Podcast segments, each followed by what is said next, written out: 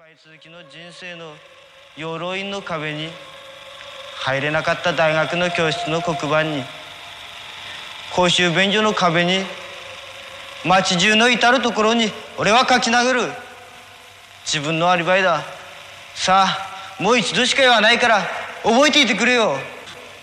俺の名前は俺の名前は俺の名前は俺の名前はの名前は俺の名前は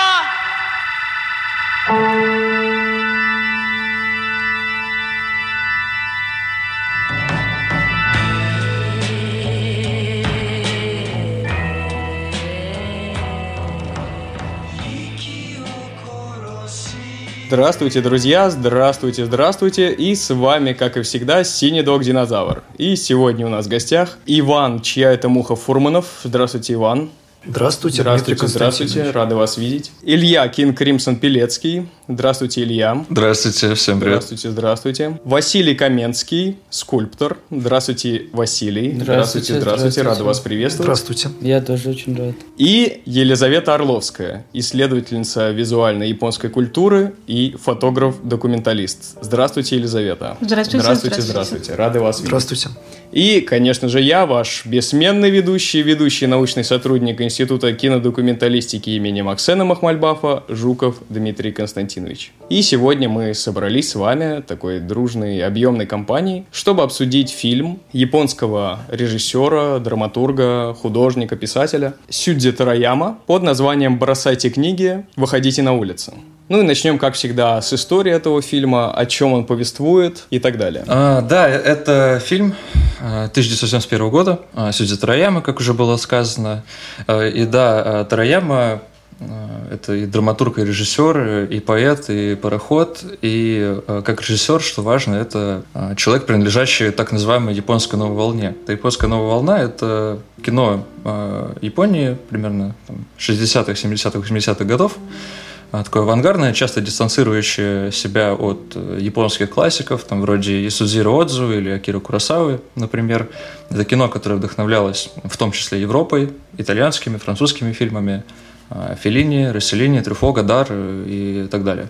Вот. Э, Так вот, «Бросайте читать» или «Бросайте книги», да, или как-нибудь еще, это определенно попадающий в это определение фильм. Это фильм о безымянном подростке, это подросток из не очень хорошей семьи, он беден, он, кажется, не умеет общаться со сверстниками, он не знает, чем ему заниматься. Но он вот чего-то хочет, и о чем-то мечтает, и, видимо, сам не знает о чем. Но э, не уверен, что сейчас есть большой смысл говорить о сюжете, э, в отрыве от более детального Мгм. обсуждения. Э, но можно сказать, что это такая история о взрослении, если идти по поверхности.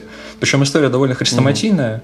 Э, Здесь можно вспомнить и Селлинджера, и, или Джойса, например, с их э, тоже неловкими, такими непонимающими мир подростками. «Бросать читать», э, он помимо этого еще посвящен и Японии самой по себе, Японии рубежа 60-х, 70-х годов, социальной и культурной обстановке в этой стране. Вот об этом можно посудить, например, по эпизодам, в которых появляются другие подростки, то устраивающие какие-то акции на улицах, то разрисовывающие стены города, то читающие на камеру какие-то вдохновенные монологи. Но в первую очередь, да, если задать вопрос, о чем про что, то это такой фильм а, о взрослении, об инициации, о подростках, а, молодежи и о времени, соответственно, в которое они попали. 親は何と思ったんでしょうね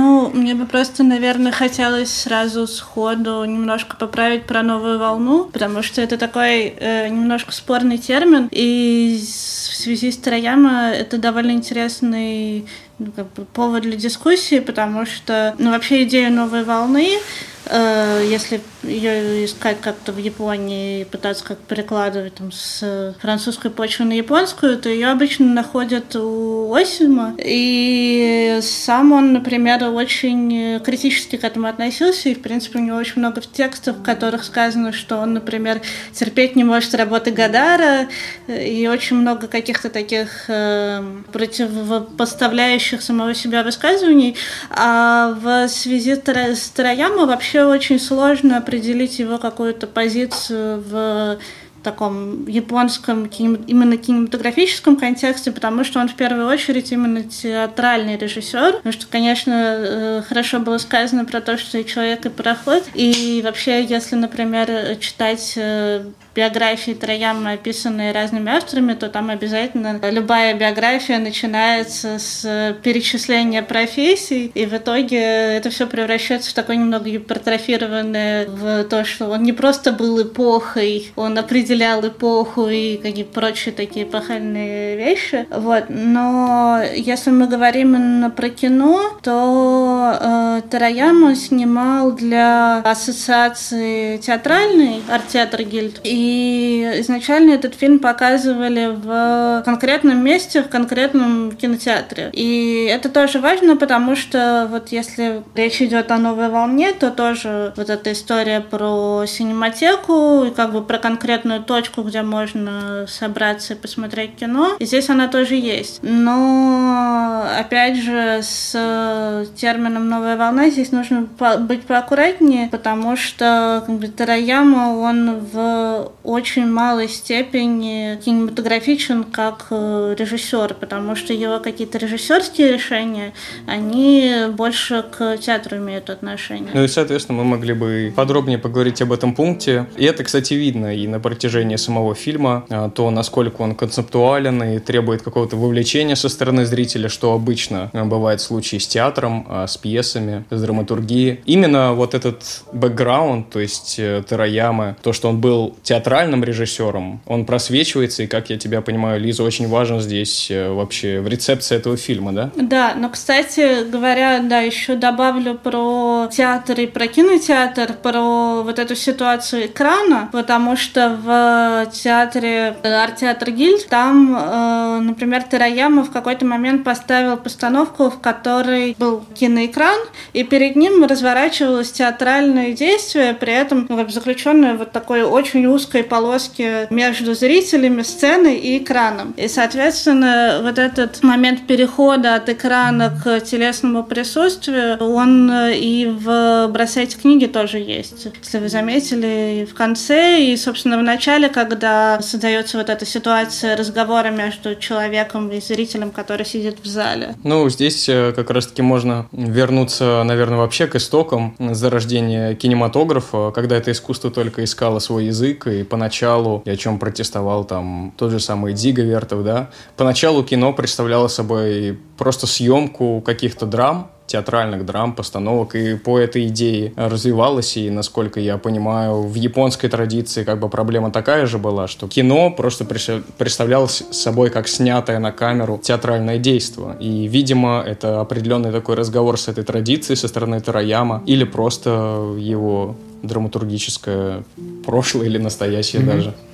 Ну, здесь, кстати говоря, просто такая небольшая историческая вставка. Но действительно, первые кинематографические записи японские были связаны с театром. Это был театр Кабуки и театр Но. И на самом деле Тараяма как театральный режиссер, он так очень явно противопоставляет себя такой классической японской театральной традиции. И это очень интересно еще перекликается с тем, как в Японии появляются первые зарубежные фильмы, потому что не мы, потому что вот эта вот такая, условно, европейская эмоциональность, она для японского зрителя была очень непривычна, и, соответственно, существовала даже такая традиция в театрах, в кинотеатрах, когда приглашали специального человека, который объяснял, какие эмоции испытывают персонажи, потому что вот эта вот гипертрофированность, она начинает пугать зрителей, но при этом она пугает настолько, что зритель теряется и не может понять вообще, какой сюжет он видит. 野球とピンポンと比べて野球の方が男性的なのは球が大きいからだだからサッカーの球の方がずっとでかい球がでかいこと男性的だよな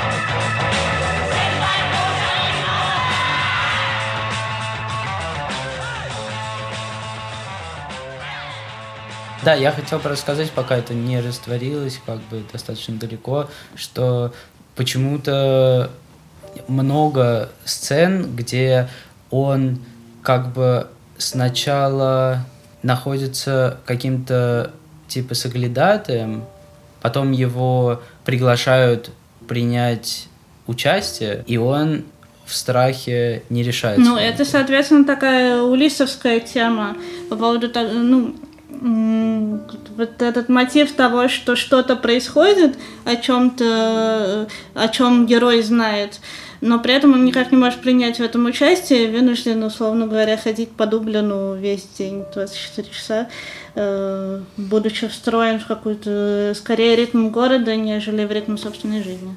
Да, действительно, здесь э, мы примечаем и эту поэтику города, и даже скорее его освоение какого-то и покорения. И есть там даже такой один из персонажей, художник, который рисует на городских стенах, э, на асфальте, да, и самая последняя его надпись, то, что вы ходите в город, э, что-то там, не буквально цитирую, но осваивайте его, покоряйте и прочее, и прочее. И, в принципе, действительно, и тема того же самого Улиса Джойса, и, в принципе, вообще какой-то лейтмотив этого фильма, заключающийся вот в этом э, покорении этого города, и который тоже можно здесь обнаружить. Ну, банально, самое яркое из этого это вот эти полудокументальные кадры, как как э, герои нашего фильма провоцируют каких-то обычных граждан, и все мы это снимаем с крыши, как эти обычные граждане реагируют на эти провокации. Ну вот, стой. Боксерская да. груша в виде члена. Да, да. Но при этом есть ли э, какой-то персонаж в фильме, кроме главного героя, который настолько же не способен ни на какое завоевание вообще. А он ведь пытается Даже своей, это... своей жизни. В конце же он как раз-таки пытается это да, сделать. Но он когда пристает к прохожим. Тебе кажется, ему удается при этом нет, из-за того, что ларек-то он как бы свой не поимел, конечно, видимо, ему да не, не удается. Не Но попытка как будто бы была у него, вот этих прохожих. Его там все-таки один прохожий отталкивает, и мы видим, что это ничем не заканчивается, да. Ну, кстати, тут на самом деле можно еще в качестве одного из ключей к этой сцене просто обратиться к фильму э, Осима, по-моему, называется «После битвы за Токио». Там как раз, по-моему, он был снят чуть-чуть пораньше, чем фильм Тараяма, и как раз там сюжет заключается в том, что э, главный герой Э, там закольцованная такая композиция фильма. Главный герой видит, как э, с крыши падает э, человек, кончает жизнь самоубийством, и после него на асфальте остается лежать камера. И, соответственно, дальше сюжет строится на том, что он пытается вот, вот эту запись, которая есть в этой камере, э, ну, истолковать как своеобразное завещание. И в итоге оказывается, что главный герой, в общем, и есть тот самый человек, который покончил с собой. Но просто вот этот э, съемка с крыши прохожих и вот такое легкое приближение, которое вот есть в сцене у Тараяма, когда э, главный герой расталкивает прохожих, оно на самом деле очень похоже. Мне кажется, что там даже чуть ли не визуально это цитата. Э, и вот этот момент э, соглядатайства, которое, в общем, э, потом превращается в такое самоубийственное падение, оно, мне кажется, просто довольно забавно так контрастирует, потому что, в общем, такой на уровне сцены сюжет похож, а, в общем, положение героя различается. Ну а вообще сама идея освоения города, его покорения,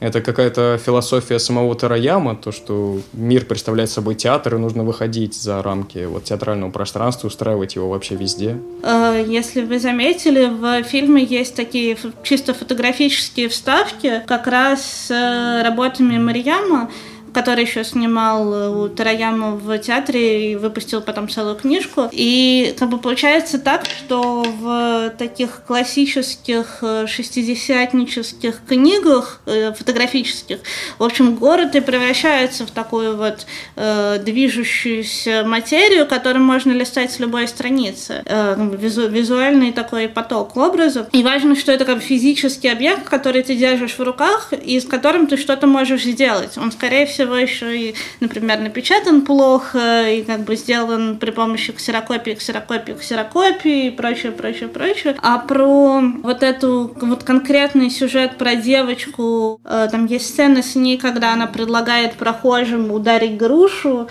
Э, вот, и мы, по-моему, в какой-то момент с Васей спорили по поводу того, предлагает она ударить эту грушу или ее обнять. И тоже такой забавный момент про, ну, как, про то, что есть некий объект в городе, и нужно найти к нему какой-то подход. Я просто еще пытаюсь прийти к тому, что, конечно, в 60-е в Японии еще были важны всякие идеи ситуационизма тоже, и Гидебора здесь тоже очень хочется всяческим образом привязать. Еще Вася очень хочет слово. Да, я, я очень хочу сказать эту вещь, потому что она мне показалась очень важной и как бы всколыхнула у меня в голове ряд образов про вспышку, у которой там много, и как э, типа как и зажигаются вот эти несколько э, связанных спичек, чтобы осветить кролика. Вот эта вспышка, мне кажется, она делает как раз фильм, э, ну это вот документальное то, что есть в фильме. То есть это какая-то ну, вот эта вещь, где здесь есть рядом какая-то хрупкая условность, которая порушится, если включить свет. И фильм располагается как будто бы между ней и черным экраном, э, с которым ты как будто бы э, говоришь. То есть, если представить вот эти первоначальные кадры, как черный экран, с которым ты разговариваешь, и он говорит тебе, что мы с тобой как бы не, не одинаковые. Да, потому он... что я изображен, а ты нет. Да, но ты при этом... Как Там бы, первые пять он... минут же полностью черный экран и звучит такой да. Э, трещащий звук проектора. Да, да, да. Потому да, что да. мы когда начинаем смотреть сейчас, просто где-нибудь ВКонтакте или на Ютубе, мы этот момент проматываем, да. А он как бы очень важен для вот этого подчеркивания ситуации присутствия. Да, и именно просмотра, может быть, в кино, потому что, да. ну, после того, как он говорит, что может покурить, а я не могу, э, но при этом он потом говорит, что я могу, с другой стороны, потрогать, типа, ногу какой-то там девушки, сидящей рядом, и мне за это, как бы, ничего не будет. То есть он как будто бы, я как будто бы разговариваю при этом с самим собой, то есть смотрю в экран и как бы говорю, мы не одинаковые. И он отвечает мне, мы не одинаковые, как бы повторяя эхом. Ну, это действительно примечательное замечание в связи с освещением, потому что ведь мы имеем закольцованную композицию в этом фильме, он mm-hmm. заканчивается опять обращением главного героя к нам, и там, наконец, уже все освещено, вместе с ним вся трупа. Mm-hmm. То есть мы можем предположить, что с самого начала она тоже была, но будучи затемненной, да, мы еще да. были как бы в этой полуфиктивной художественной реальности, а тут точно уже все как бы маски сорваны. Там еще такой здоровский момент, что пленка, на которой сделан этот кадр, она как бы чуть-чуть... Сме... Да. Нет, она чуть-чуть смещена, и там появляется такая рамка, и открывается кусочек следующего кадра этой пленки, и получается... он движется. Из-за этого, из это, это, это как будто бы немного подрывает наш вот этот вот, э, дальше еще идут титры, как, ой, это так интересно, то есть как бы это подрывает вообще представление о фильме как о горизонтальной последовательности кадров, что они могут быть на самом деле совершенно в другом порядке раскиданы. И также, ну вот он как бы вот по-другому поворачивает даже титры, где там не написано, кто это, а просто безымянные лица типа проезжают горизонтально, а, а не вертикально, как обычно титры. Э, и вот это вот, ну как бы иероглифы вертикальные, а не горизонтальные, это просто... Ну, ну вот еще меня заинтересовало замечание Лизы об Оми Сане, то, что это такой типичный Э, значит, интеллигент э, Японии 60-х годов. А не кажется ли вам, что здесь вообще произведение построено из таких, скорее, типов, чем каких-то персонажей, характеров? И даже главный герой как будто бы должен выражать собой вот некоторый тип э, японства, может быть, такой, может быть, он даже символизирует эту самую молодую Японию, которая вот сейчас пытается найти свое место в мире после Второй мировой, после этого падения по поводу героя. Мне тоже просто интересно у вас спросить, в чем, в чем его сущность. Когда мы обсуждали фильм предварительно, да, мне этот герой напомнил, напомнил чем-то Данилу Багрова. Я сказал, что, возможно, это такой герой нашего времени, да, но мы пришли к тому, что Возможно, Данила Багров э, – это что-то более субъектное, то есть это какой-то вот именно более живой человек, чем главный герой э, фильма Тараяма. Я как раз хотел спросить у вас, как вы смотрите вообще на этого героя, mm-hmm. то есть насколько он общий, да, или насколько он частный, насколько он герой нашего времени, или насколько он человек. Мне даже хотелось бы таким полуэхом переспросить еще, вот учитывая то, что его образ очень транзитный, путешествует как бы то в кролика, легкий э, переход, э, путешествие с огромной скоростью от э, ящерицы в бутылке к Японии. Ну там бутылка колы была, поэтому, может быть, Япония типа в Америке или что-то такое. Но, и, и Скорее вот... Америка в Японии. Ну, Америка это бутылка, а Япония это ящерица в бутылке. Тараяма, он э, ну, поэт тоже. В, э, у него основная масса его поздних фильмов, они построены как раз как танка. Вот это такая последовательность заданных образов.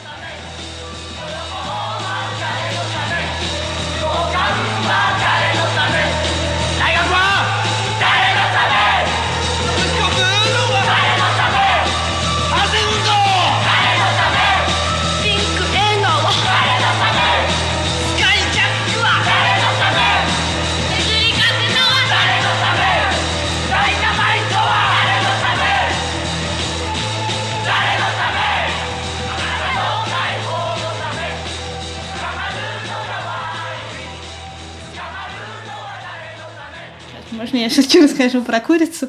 Пожалуйста, а, пожалуйста, да. Тараяма в одной из ранних пьес, э, надо было сразу с этого начинать, все сразу как-то повеселели.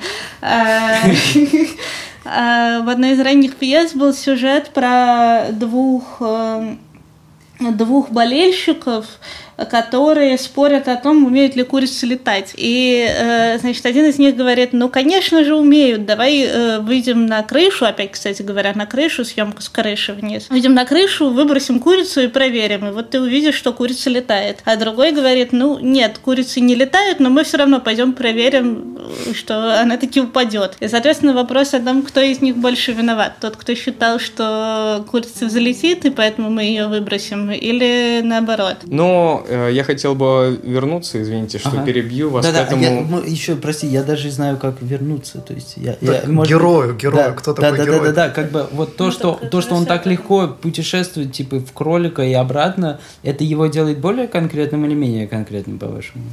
Ну, скорее менее, у него нет, получается, своей какой-то сущности, и вот именно, что он, mm-hmm. как, сказал, как ты сказал, транзитный, да, какой-то мембранный, просто проникает mm-hmm. в него все и выходит. Mm-hmm. Но вот э, к вашим замечаниям и о ящерице, ну, насколько я понял, это все-таки такие второстепенные персонажи этого фильма наряду вот с этой художницей, и это разные как будто лики Японии и разные голоса, то есть вот один это Заика, да, который должен что-то ну, Япония не Япония, непонятно, может быть, просто это различные идеологии гемы, которые можно встретить. Но одна из них это вот человек заикающийся, он даже там так и говорит, и заикание это идеология, другой это ящерица в бутылке, он так понимает Японию. Третий это вот такой революционный художник, который призывает покорять город и самый главный герой. То есть как будто это все такие типы, ну знаете, как это очень похоже в этом смысле если мы признаем, что это типы, на классицистическое устройство драмы, где изображены именно что типы персонажей, типа там Мольер, да, какой-нибудь. И второстепенные персонажи играют, конечно же, служебную функцию. И здесь мы не видим развития этих персонажей, они просто приходят сказать, высказать какое-то свое мнение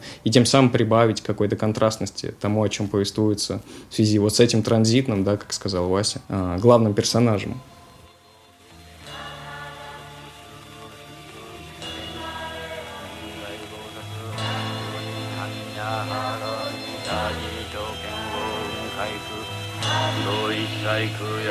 りしぶいぶくふい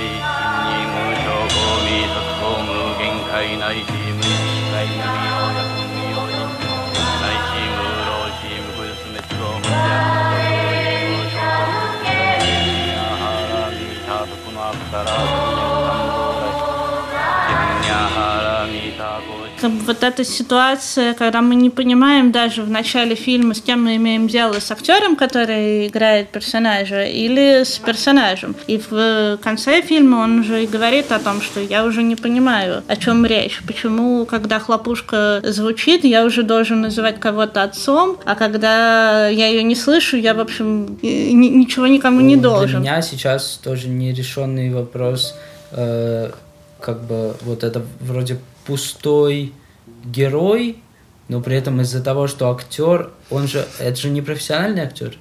Конечно, ну это поэт То просто. из-за того, что он так плохо играет, мы как бы видим не героя, а реального человека. То есть поэтому нельзя сказать, наверное, что он как бы ну, какой-то никакой. Он как раз очень какой, то есть максимально какой. Да, но проблематично действительно утверждать все-таки его какую-то субъектность. Ну, вроде бы он и стремится найти какое-то место в этом мире, и кажется, это такой лейтмотив, на самом деле, его взросления, какое-то становление. И в конце он вроде бы то приезжает к этому Оми сам, говорит, что хочет в Америку, то в действительности закупает этот ларек. Но мне приглянулось вот замечание э, Лизы, то, что герой, у него есть вот это желание отказаться от кино, попрощаться с ним. И вот эта самая интенция его, как бы с самого начала этого героя и правда выводит вот в эти условия то ли актер, то ли герой, то ли человек, то ли персонаж.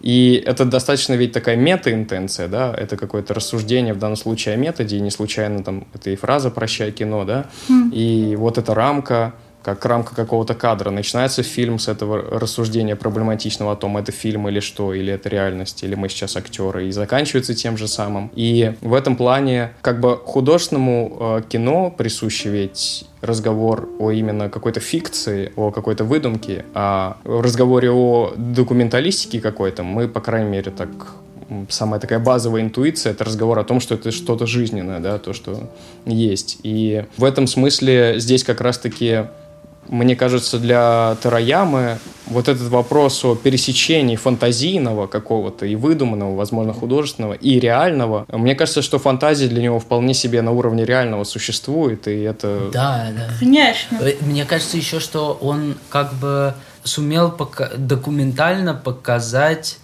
искусство. Еще здесь просто важно про цвета, ничего мы не сказали. Здесь э, это такой Мгм. Э, принципиальный момент, потому что, в общем, тоже непонятно, насколько... Ну, есть вот это вот даже... Мы можем, допустим, предположить, что условная реальность для этого фильма и внутри этого фильма это вот эти вот сцены, где, ну, вот полихромные, где просто снято, условно говоря, как футболисты бегают. А потом ты начинаешь на это смотреть внимательнее и понимаешь, что это как бы кусочек почти рекламного свойства такого, что это, в общем, тоже сконструированная картинка. И, э, в принципе, на самом деле, если там разобрать вот эти фиолетовый, зеленый, розовый и прочее, прочее, там, конечно, прослеживается такая очень своеобразная система, вот это вот сочетание, условно, страха, воспоминания и прочее, прочее, прочее. Про цвет интересно, он себя очень ведет в этой сцене с э, проституткой, где у нее комната такая как бы белая, и в ней все цвета находятся в таком стерильном расчленении каком-то. И мне кажется, что из этого момента можно было бы что-то про цвета понять.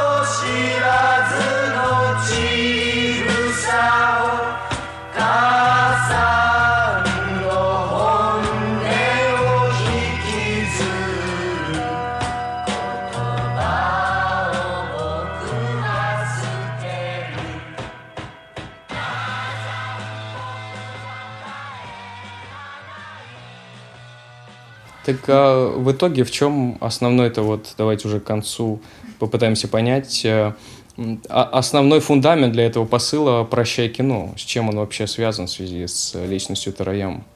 Ну, вообще, э, он же говорит об этом, когда перечисляет. Вот мы начали с того, что я начала говорить про э, новую волну и про спорность этого термина. Про, он говорит про Антониони, про Хамфри Богарта и про прочих, прочих, прочих. И это как бы все про, на самом деле, про институционализацию кино и про, ну, про то, что э, мне нравились такие-то люди, но я не люблю кино. Прощай кино. И вот это мне кажется, такой момент, в общем, выхождение за, как бы, за рамку и как бы понимание того, что кино, оно, в принципе, само по себе всегда сконструированное. Мы вот э, говорили про фантазию, э, документальность и про воображение. И на самом деле Трояма, он же антидокументальный.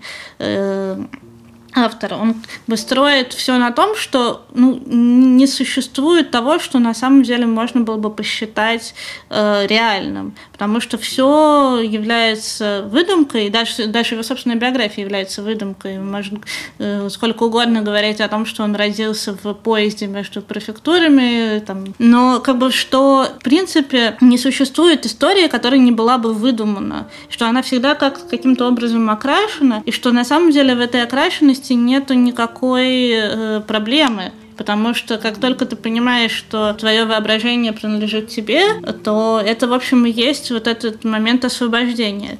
И еще такой сюжет. Есть э, история про серийного убийцу э, Норио Нагаяма, который, о котором Тараяма написал статью, потом Нагаяма написал огромную книгу против Тараямы. В общем, у них там были какие-то терки. Собственно, он серийный убийца, и Тараяма писал, что проблема серийного убийцы в том, что у него недостаток, э, ну, как ощущается недостаток воображения. Что не обязательно убивать людей для того, чтобы, вывести э, как бы, ну, собственную историю в, рамках, в рамки какого-то выдуманного сюжета. И э, главный герой «Бросай книги», он во многом с Нагаяма списан.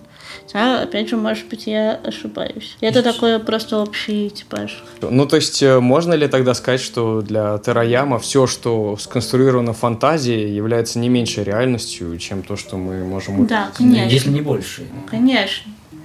Просто как раз в разговоре об иранском кино мы говорили, что там тоже очень зыбкая граница между документальным и художественным. И там, кажется, все, что не снято на камеру, наоборот, утверждается реальностью. Вот. И ну, там вот нет этого промежуточного звена, что мы сняли фантазию, а фантазия это и есть реальность. А у Тараямы как раз-таки как будто бы идея такая, что фантазия это и есть реальность, а все, что я снял, это фантазия. И вот через один этот промежуточный пункт мы приходим к тому, что все, что создано искусством, это реальность. Я просто вижу, да, какую-то тотальную сделанность в этом фильме. Мне кажется, что, ну, я говорю, я абсолютно как бы не говорю сейчас из японского какого-то контекста, да, я говорю просто о своих ощущениях. Мне кажется, что Тараяма находит документальность в сделанности, да, в тотальной сделанности, которая присуща э, русскому авангарду. При этом эта тотальная сделанность, она проявляется здесь на уровне работы Тераяма с медиумом. То есть вот эти вот вспышки, про которые Вася говорит, это э, такие вещественные, зримые, материальные изменения уровня раскрытия диафрагмы, да, это вот такие вот именно смыкания и размыкания. Это все вот на уровне э, механики аппарата, да, который снимает. Потом э, то, о чем Лиза говорит, цветокоррекция, есть там какая-то зеленоватая, есть какая-то такая нежно-розовая. Вот это вот все. То есть он получается, правда, очень много находит документальности, и, как Вася, кстати, сказал, в процессе создания искусства. Мне кажется, что и диафрагма, и цветокоррекция – это тоже вот именно какой-то процесс создания искусства. И как раз разница, я думаю, Тераяма с иранским кино в том, что иранское кино, мне кажется, вообще практически не, проблематизирует этот момент – какой-то механики, что ли, то есть какой-то вот именно работы с этой пленкой и с, и с mm-hmm. аппаратами, вот с чем-то таким. И вот мне кажется интересно, да, то, что э, Тараяма как будто бы находит вот эту вещественность, эту документальность, вот эту правду он находит в техническом, как будто, в чем-то таком, короче, mm-hmm. в свете, в цвете и в аппаратах съемочных. 監督の寺山さんも 助監督の薄井さんもみんな俺は好きだった。だけど俺は映画は嫌いだ。さよなら。さよなら。さよなら映画。さよなら。